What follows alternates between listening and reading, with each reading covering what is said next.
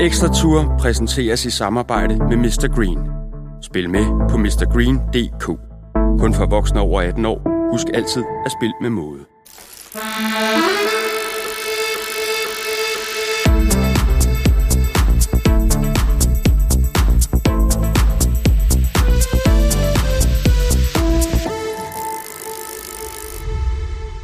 Velkommen til Ekstra Tour, Ekstrabladets podcast om Tour de France.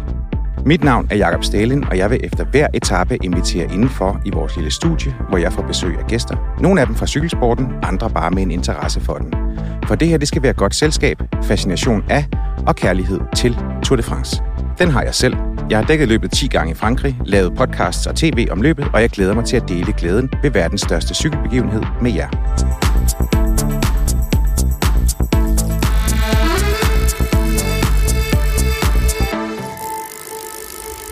Så er det endelig afgjort. Jonas Vingegaard er vinder af Tour de France 2022.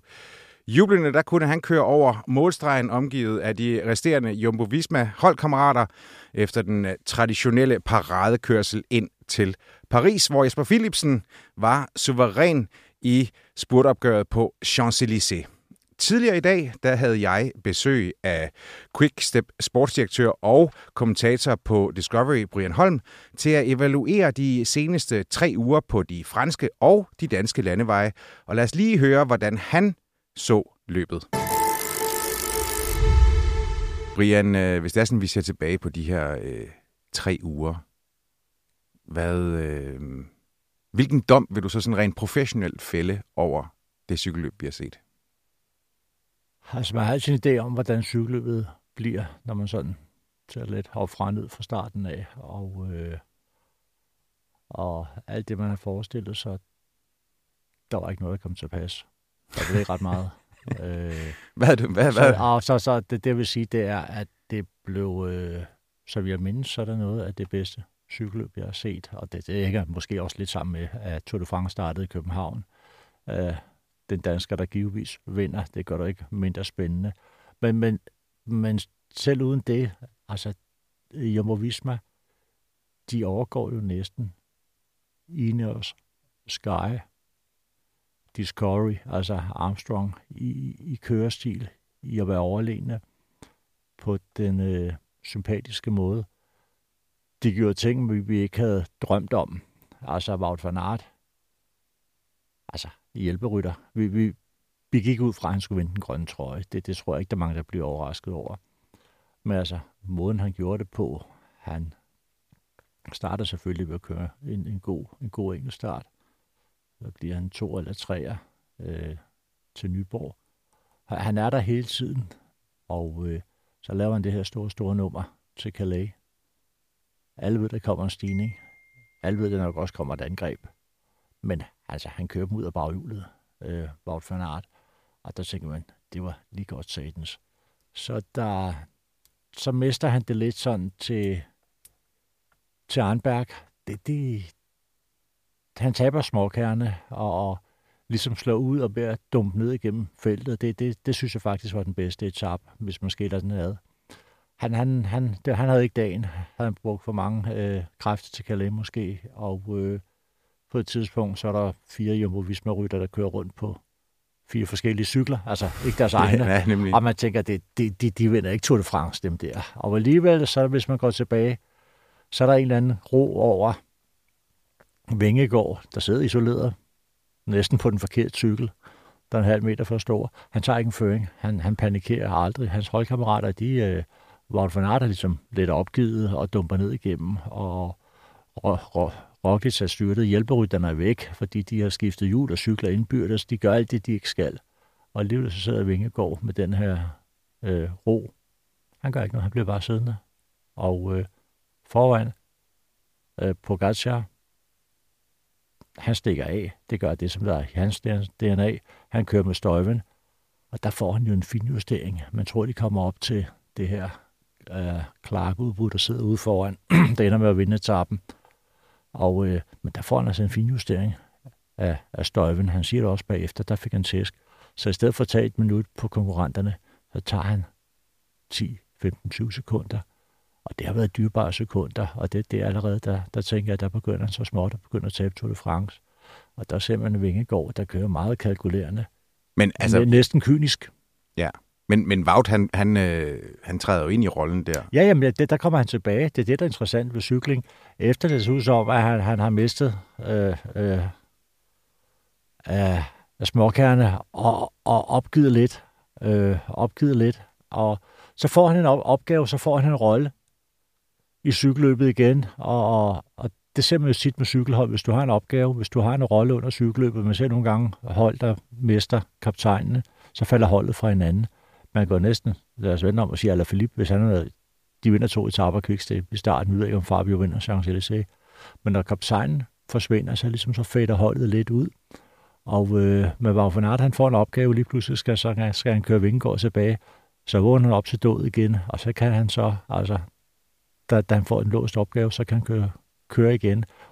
Og den etape, den er fantastisk at se. Og så udbruddet, det holder hjem og så videre, det Clark, der vinder, det var fantastisk. Og stille og roligt, så blev etaperne bedre og bedre. Så er der Longwy-etappen, hvor han kaster sig ud i det her selvmordsangreb. Ja. Altså, Caleb Ewan kommer ned til Mørke og siger, at der mangler 30 km. Der sidder 3 hold og kører på skift. De kan ikke hente ham. Quinn Simmons får udtalt bagefter. Det var som at køre Derny med hans far i Texas. Altså, han har fået kørt snotten rundt i hovedet, ikke? Og han kører så stærkt bag for en art, og man tænker, hvad laver han? Han smider en sikker etappesejr væk. Hvorfor bliver han ikke siddende på hjul og lader de andre køre? Så alle de her ting, som der sker, de bliver kørt så offensivt hele vejen. Pogačar, han kaster os ud i det angreb med dødsforagt og betaler så også regningen. Og så kommer den her løbssmarte, begavede dansker Vingegaard, der ikke sætter en fod forkert. Nej, det gør han jo ikke. Men jeg tænker også, Brian, altså, nu nævnte du selv Sky, Ineos, Discovery-æraen. Altså, Jumbo har jo været også dominerende, men de har været dominerende på en helt anden måde. Sympatisk. Altså, jeg ved ikke, der er noget sympatisk. Jeg har altid godt kunne lide holdet, allerede for at de kørte rundt på de her Bianchi-cykler, der ikke passer til trøjen. Frans Marsen, der stadigvæk er der oplevede den her succes nu. De havde nogle sæsoner, hvor de vandt 3-4 cykelløb. Ja. Det er ikke mange år siden. Altså, det kommer jo fra Rabobank, der lukkede, der trak sig. De ville ikke være i cykelsporten mere, så hed det Belkin, og de... Ja, de var også trøjer, i blanke trøjer. Blanke trøjer, for der fik de pengene fra Rabobank. Ja, men de ville bare ikke associeres med det. Nej, det minder mig om...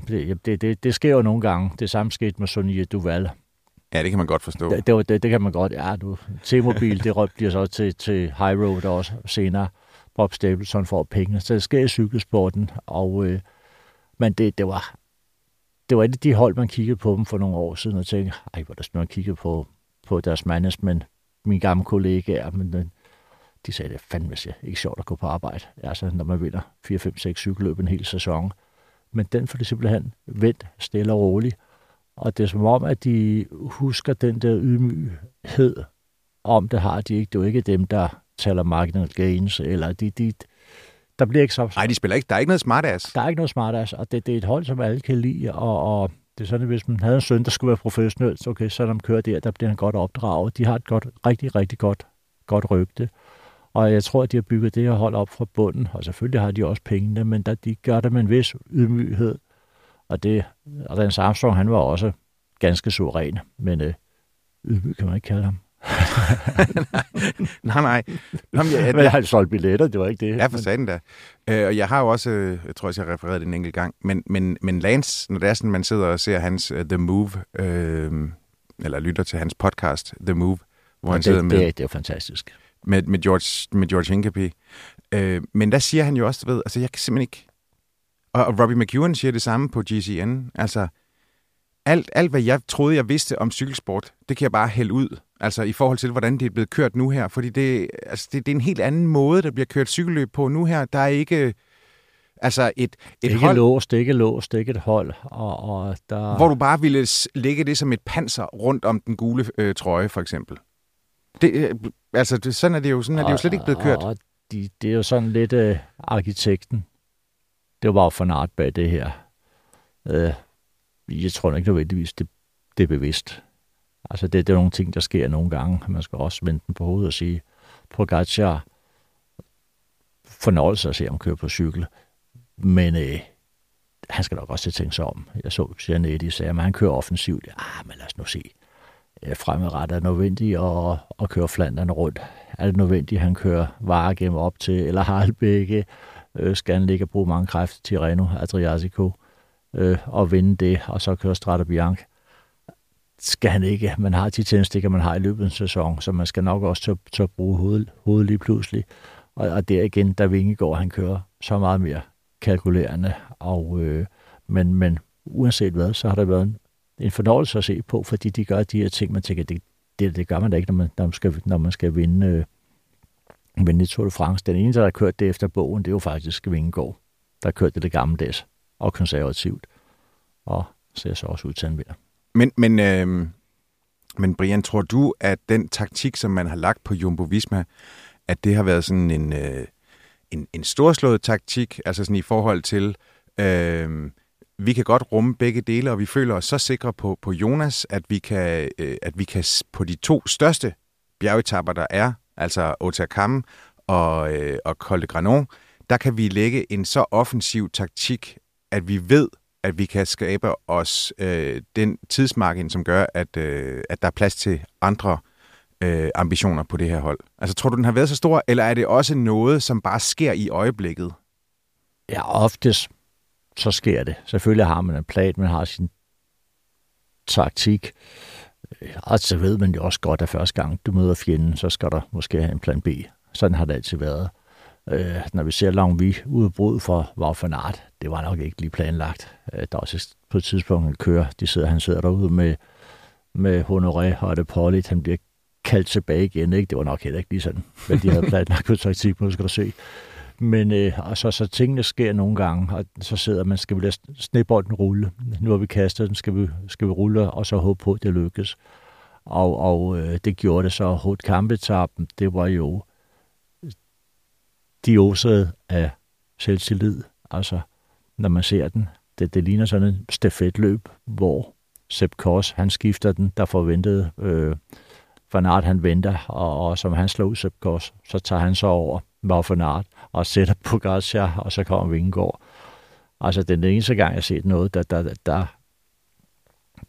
der ser så fantastisk ud, det er etapen til Gap, hvor og det Beloki, der styrter, og så Lance, han kører ind over marken, og kommer ud lige foran de andre, hopper op på cyklen igen. Hopper over grøften. Over grøften for at give high five til Tyler Hamilton, der helt glemmer, han har brækket kravbenet det øjeblik. Og, altså, det er de der ting, det er de der store øjeblikke, der sker i cykelsporten. Man burde kunne komme på museum eller et eller andet, ikke? Altså, det er de der episoder, der går i historiebøgerne. Men jeg mener, altså jeg synes jo, det der eksempel er fantastisk i forhold til, var der en storslået Ineos, eller undskyld, Jumbo-Visma-plan, eller var det bare tilfældighederne, som faldt i hak?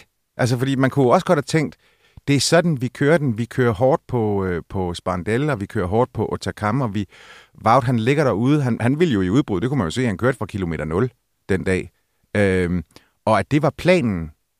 Eller er det bare umuligt? Altså, hvis det er sådan, at du nu var... Altså, man skal jo benene til det. Altså, ja, selvfølgelig. Det altså, man kan jo se etappen til, er det 19. etappe, der er masser spurt, man tænker Wout van Aert. Og der er nok mange, der tænker, den vinder Wout van Aert, altså dagen efter hovedkamp. Men der melder han jo sådan, inden for de første 50 kilometer, han siger, det bliver ikke mig i dag. Der har jeg så ikke benene. Så alle de der ting, der skal man jo være klar til at tale sammen, og så se, altså, hvor var det hovedkamp, altså, hvor han stikker fra kilometer 0, Wout van Aert. Og han stikker, han kører så stærkt. Og han fører jo hele vejen op. Ja, og man tænker, det kan han sgu da ikke blive ved med, og så kører hele vejen til mål, men det kunne altså. Og så nogle ting kan man ikke rigtig planlægge. Man kan planlægge og prøve at få en rytter med i udbuddet, der skal vente, men have diamanter i benene, som var for nart, det kan man altså ikke rigtig planlægge. Det skal være dagen, der er der, og så puslespillet, det går så op. Det var utroligt. Nå, men jeg synes jo, at den etape, og så et enkeltstarten i går, ændrer jo også, i min optik, sådan storheden af Vingegaards sejr. Fordi Vingegaard kunne jo godt have kørt defensivt på Hautacam, og så kørt en enkeltstart, hvor han også forsøgte at passe på. Og så kunne han have vundet med et minut halvandet måske. Altså der var mange, der ville have sagt, det er fint, det er sådan, vi gør det. Men der var jo bare tænkt storhed ind på Hautacam-etappen, og så viser han så på enkeltstarten, at han så også mestrer det til tæt på perfektion. Og jeg synes, det ændrer altså det samlede udtryk af Jonas Vingegaards Tour de France-sejr. Ja, bestemt. Altså, han kører så stærkt. Nu blev han 3 i fjor på en af starten, og det lavede sig, han kørte den anden så hurtigt i år, så måske tænkte man, men alligevel var for nart kørt så stærkt, at alligevel kunne som var ham og mellemsiderne. Det var i starten, var det til Vingegaards fordel. Ja, så har han det her nærdødsoplevelse. Ja, der tror jeg, han vågner lidt op til virkeligheden, ikke? Der vidste han godt, der var 3,5 cm fra, så havde jeg mistet Tour de France-sejren. Fordi der lå han til, og kunne han slå var Van Aert op bag. Men der tror jeg, han vågner op til virkeligheden og siger, okay, fint nok. Jeg er foran Pogačar.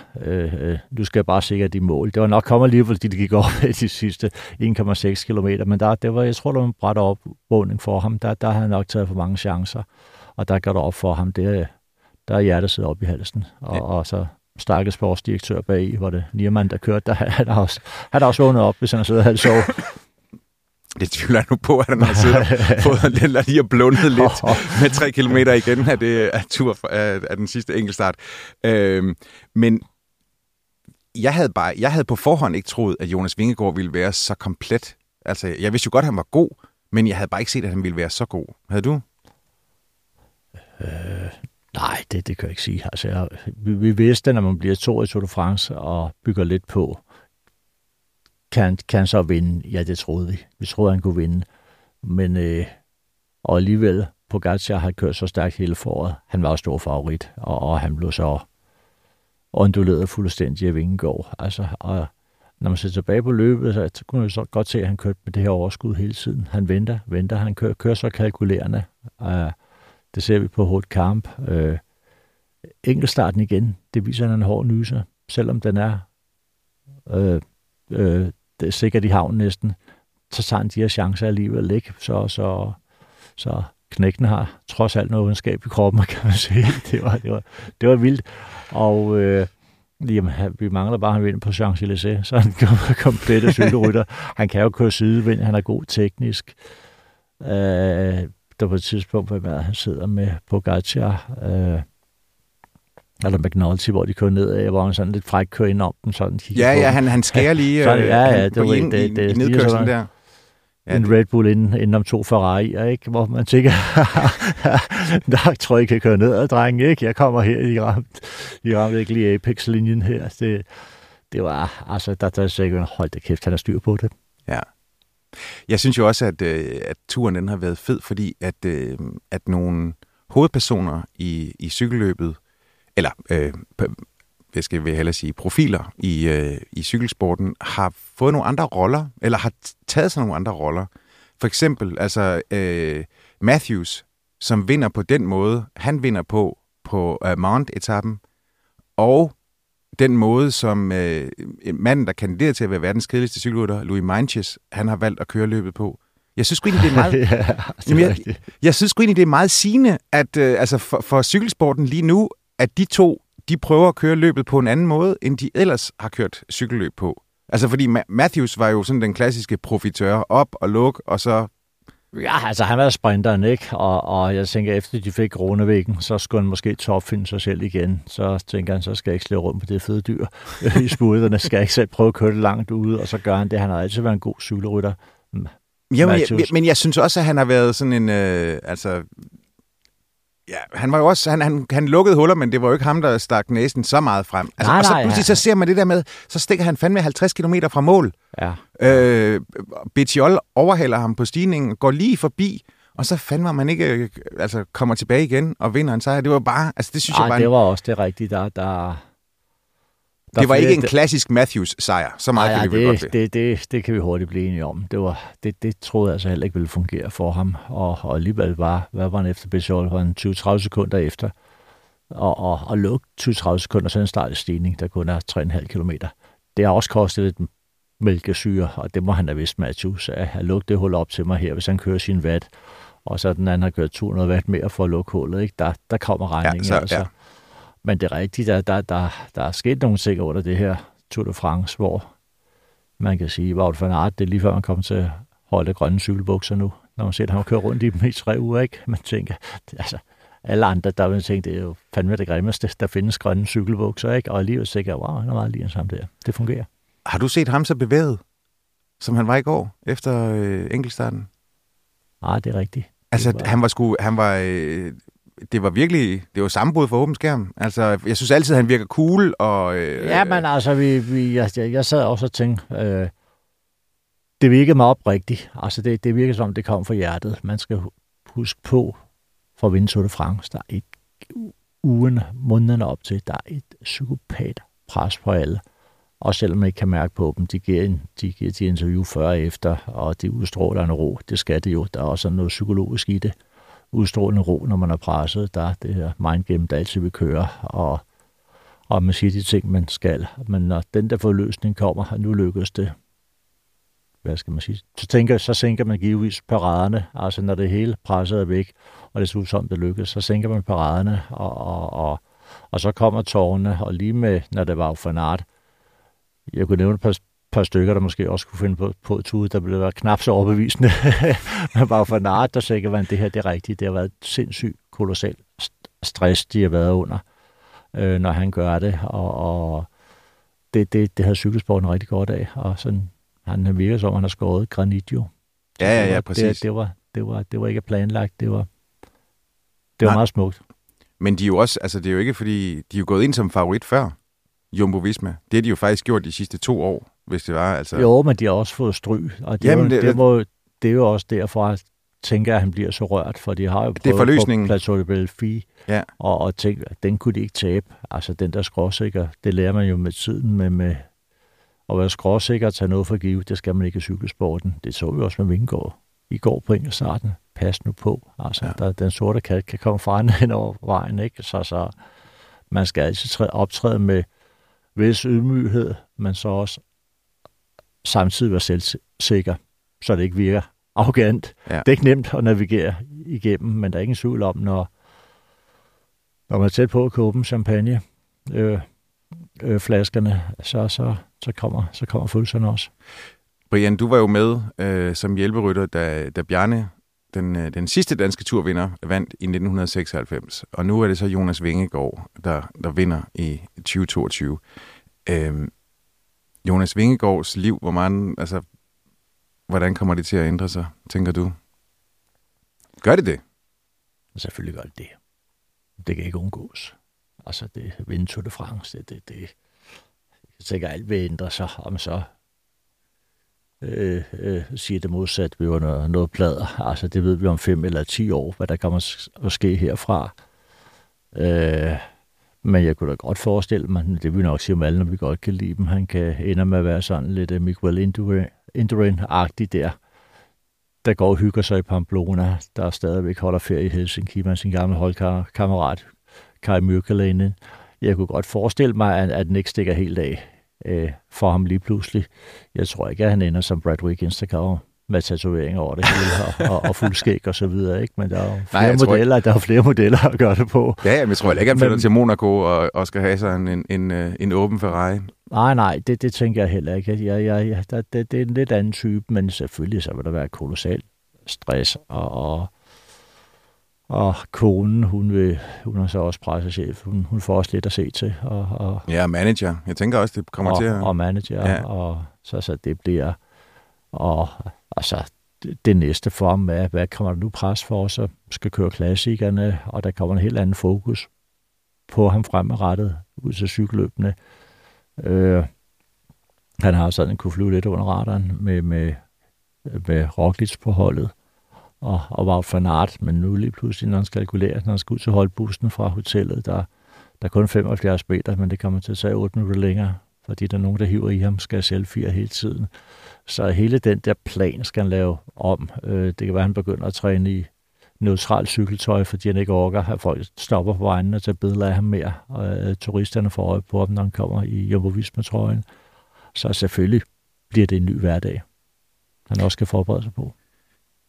Men det er jo altså, det er jo også en duel, jeg ser række langt ind i fremtiden, den vi har set i år, og så kan du smide en banal oveni, hvis det er sådan, han kommer tilbage på højt niveau. Jamen, det går jo hurtigt i professionel cykling. Det kan være, at det er en duel, der var 4, 5, 6 år endnu, og det kan være, at den er overstået sig næste år. Hvor lang tid fik Giannetti skrevet, altså UAE med Pogačar, 5 år til. Ja, det tror jeg. 5 millioner euro om året, eller 6 millioner euro om året i 5 år. Ja, han er den højst lønnede i cykelsporten. Ja, ja, den længste kontrakt, og så kom Vingegaard fra Glyngøre, der kom med på et afbud sidste år. Det er en sjov størrelse cykelsporten, ikke? Altså, den måde, det sker på, ikke?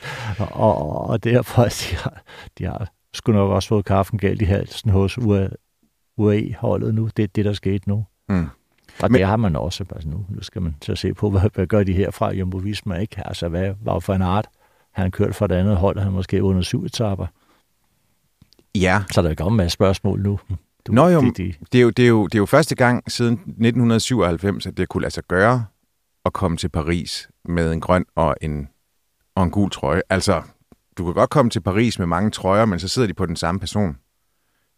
Og det her projekt, det lykkedes jo så. Så jeg tænker jo, altså, Wout og Jonas Vingegaard, de virker jo altså oprigtigt glade for hinanden og med kæmpestor respekt for hinanden, så man faktisk godt kan se det her parløb, som vi alle sammen, eller hvor der var rigtig mange, der tvivlede på forhånd, at det faktisk kan lade sig gøre. Jamen selvfølgelig. Det kan også være lidt fortsætter, men ligesom man lander hurtigt, kan man også forsvinde hurtigt igen. Hvad skete der med Mathieu van der Poel? Altså, han er jo om muligt været nu bedre end Wout van Aert til næsten alt, til cykelcross, til klassikere. De sætter Wout van Aert på, sætter dem på Kvarmund. Og det går hurtigt i cykelsporten, ikke? Altså, det det er sjovt. Det er en sjov tanke, hvis de konkurrerer, men lad os nu se. Ja, og Mathieu van der Poel, det tænker jeg udelukkende har været et spørgsmål om. Han var jo selv undrende over, at han ikke kunne træde mere, end han kunne. Og han fejler intet. Jeg så et interview med Rothhoff-brødrene, som der har holdet, og de siger, jamen, bare vi vidste, hvad der var i vejen med ham, så kunne vi gøre noget, men det er jo mennesker, man arbejder med på et tidspunkt, med pressen, med medierne, det her på styr. Lige pludselig brænder folk også sammen, måske fysisk, måske mentalt. Det er jo stadigvæk, skal huske på, kolossal pres, der er på dem fra morgen til aften. Altså, det er nogle unge mennesker, og der er ikke altid en forklaring på alt, hvad der sker. Og vi ser rytter under Tour de France, hvor det er Arsens, der sagde, altså, jeg er ondt i halsen, jeg har snue, jeg har bronkitis, jeg har hjemmevæg, jeg har alle symptomer på covid-19. Jeg er bare rask. Jeg er bare træt. Ja. Og det er jo det, som der sker nogle gange, og man kan ikke altid forklare det. Nogle gange, så knækker kæden. Ja, og det gjorde den i hvert fald i Mathieu van der Poels tilfælde. Men jeg tror bare, det er også et spørgsmål om, du ved, at der er jo nogle af de der rækker ud efter alt. Altså også en Wout og Mathieu gør også, og på et eller andet tidspunkt, så kan kroppen jo bare ikke følge med. Og det er jo det, som vi så med Sagan for ganske få år siden. Altså 3 gange verdensmester. Altså han gjorde ting ved os. Altså han rundbarberede Quickstep i nogle af klassikerne. Han kunne køre så stærkt, der Kemmelberg, der er en lille stigning, der hedder Monteberg, før inden stigningen starter. Altså han kunne køre så stærkt opad. Han kørte tung gear. Han satte hele holdet, inden brostenene startede. Altså, vi var rent til grin, når han lukkede op. Der var måske også Van Avermaet var med på det tidspunkt. Og Van Avermaet, hvad skete der med ham? Han var usårlig, urørlig opad for et par år siden, hvor han vinder Rodez og så videre. Han tager den gule trøje, og så går der på år, så forsvinder de. Altså, Van Avermaet kommer ikke engang udtaget til turholdet, og Sagan har været... Sagan, han er, det er godt at se ham sådan. Han kører mellem etape-sejrene, men det var ikke den Sagan, som det var. Nej, han er jo ikke en profil på samme måde, som han var for år tilbage. Nej, altså, så jeg tror, man skal, inden man siger, det bliver den store duel de næste 4-5 år, der må vi bare have kendt, det går altså hurtigt. De fleste cykelrytter, de får sådan 3-4 år, hvor alt, hvad de rører ved, det bliver så guld. Og så bliver det modsat bagefter. De gør givetvis det samme, men de bliver måske også mere seriøse med alderen. Man har det med alderen at blive mere og mere seriøs, passe mere og mere på, hvad man spiser og kan tidligere i seng. Og yderligt nok, så nogle gange, så bliver det lige 3-4% mindre hver år, og så lige pludselig så glider man ud i glemsen, ikke? Og det er jo sådan også, det kan også være hårdt. Jeg ved ikke, jeg har sgu bare sådan en fornemmelse af, at Jonas Vingegaard, han er bare sådan et sted, hvor at at han faktisk kun bliver bedre. Altså, det er også det næste stykke tid. Ja, altså, du ved, jeg hører, hvad du siger, men så er det også med Pogačar. så Francesca alligevel, ikke? Jo. Men altså... Ja. Og man bliver sådan lidt grebet af stemningen, når folk vinder, men nå, men jeg tænker mere... Det er, fordi han kører så kalkulerende. Du ser ham jo ikke skal ligge og køre klassement Paris, Nice og Tirreno og Adriatic-kurven. Og det er det, man kunne drømme om, tro på, at måske holde lidt længere end de andre. Ja. Men jeg synes jo bare, at altså, det har været ret evident, at det var Jonas Vingegaard, som havde forbedret sig markant i forhold til år. Jeg tror ikke nødvendigvis, at Pogačar var dårligere end sidste år, men at Jonas Vingegaard, han bare har øget. Altså, fordi hvis det er sådan, du ser, hvor langt der er ned til de andre i klassementet, så er der altså kæmpe tidsforskelle. De største i 25 år, ned til fra 1 til 10, 25 minutter ned til nummer 10. Det er kæmpe meget. Så Pogačar, han har jo også været i særklasse. Der var bare lige en, som har taget et størst skridt opad. Ja, det er rigtigt. Altså, han har været suveræn, og ligesom han kunne risikere at blive lidt dårlig til næste år, kunne også blive bedre endnu. Det ved vi jo ikke rigtigt, så det bliver utrolig spændende at følge fremadrettet. Men som sagt, Bernal, han kommer vel tilbage på et tidspunkt, og Pogačar, jeg tror, at de ligger hans program lidt over til næste forår, og siger, nu må vi lige tage toppen og starte med helt opladte batterier til turen. Og så lige her til sidst, Brian, jeg synes faktisk, at det er også på sin plads at lette på cykelskridten for Christian Prudhomme og ASO, for jeg synes faktisk, de har lagt en fed rute i år. Jeg skal jo sige, når den starter i Danmark. Nå, ja. Nå, men også da de forlod Danmark. Ja. Ja, det ved jeg ikke. Det kommer an på, hvilke øjne man ser med. Jeg synes, der var for lidt. Til sprinterne? Ja, det synes jeg ikke. Det var ikke helt Tour de France. Jeg kan godt lide masse spurterne, det her spiller op til, når der kører det udbrud. Og jeg synes, der kunne være to masse spurter til, og så måske et holdløb. Sådan inden for de første 3-4 dage også. For det var helt perfekt. Du kan godt lide holdløbet. Jeg synes, at holdløbet, det er paradedisciplinen inden for cykling. Det er ultimativ ondskab på cykel. Det er 8 rytter, der skal køre sammen. Der skal det fungere. Puslespillet skal gå op. Det gælder ikke at være den stærkeste nødvendigvis. Man skal være klog. Man skal passe på sine holdkammerater efter at svinge. Man tæller til 3 ganske langsomt. 1, 2, 3, inden man giver gas igen. Alle de der små detaljer, man gør for at vinde et holdløb. Det kræver et andet, man sætter et andet hold. De lidt tunge rytter får en chance, så det er, jeg synes, holdløbet, det parade disciplinen. Men jeg tror sgu ikke Prudhomme, han tør. Altså, ikke med Jumbo-Visma, så kunne de jo smadre det hele. Så havde de 2,5 minutter, inden vi overhovedet kom i gang. Altså. Så er det bare 15 kilometer eller noget. Men du har ret, de har nok smadret og ført det nu mere, men... Måske. Men jeg synes i hvert fald, det har været en vidunderlig og en skøn og en mindeværdig udgave. Også selvom altså, det er det bedste, det går jeg, man har sagt det sidste år, men det er det bedste Tour de France, selvfølgelig også med en dansk vinder. Men altså etaperne, måden det blev kørt på, der blev tænkt ud af boksen. Man blev overrasket stort set hver dag. Ja, altså nemlig. Var der fantastiske etaper. Det starter i Danmark med, det var faktisk frem tilskuerne. Ja. Og så kort redder den med bjergetrøjen, ellers var det lige på græs, det var lidt kedeligt, de danske tabte. Jeg synes ikke højt vel, men vi ved det godt, ikke?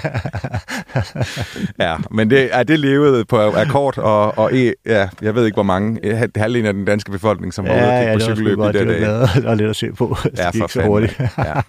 Men i hvert fald en virkelig, virkelig fantastisk udgave af Tour de France. Brian, tusind tak, fordi du var med til at sætte dine ord på den oplevelse, vi har været igennem de seneste 3 uger. Tak.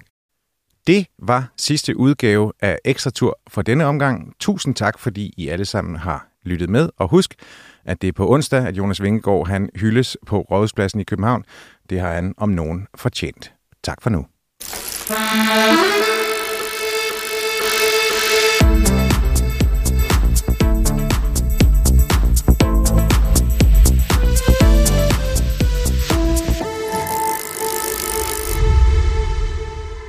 Ekstra Tour præsenteres i samarbejde med Mr. Green. Spil med på mrgreen.dk. Kun for voksne over 18 år. Husk altid at spille med måde.